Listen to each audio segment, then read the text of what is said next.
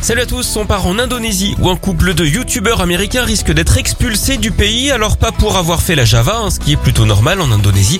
Non, c'est tout simplement parce que madame s'est filmée dans un magasin avec un masque anti-Covid, enfin presque, hein, puisqu'en fait elle s'était peint un masque sur le visage pour voir si on allait la virer de la boutique.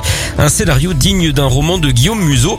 Alors elle a pu faire ses courses tranquillement, mais la vidéo a fait le buzz et les autorités n'ont pas du tout apprécié. Le couple s'est excusé dans une autre vidéo, on ne sait pas si ça suffira.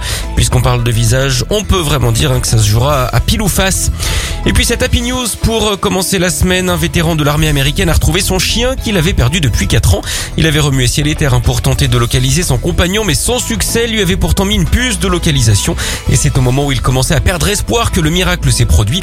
Dans ces cas-là, hein, c'est tout ou rien. Un refuge pour animaux l'a contacté pour lui dire que son chien avait été retrouvé à 1300 km de chez lui.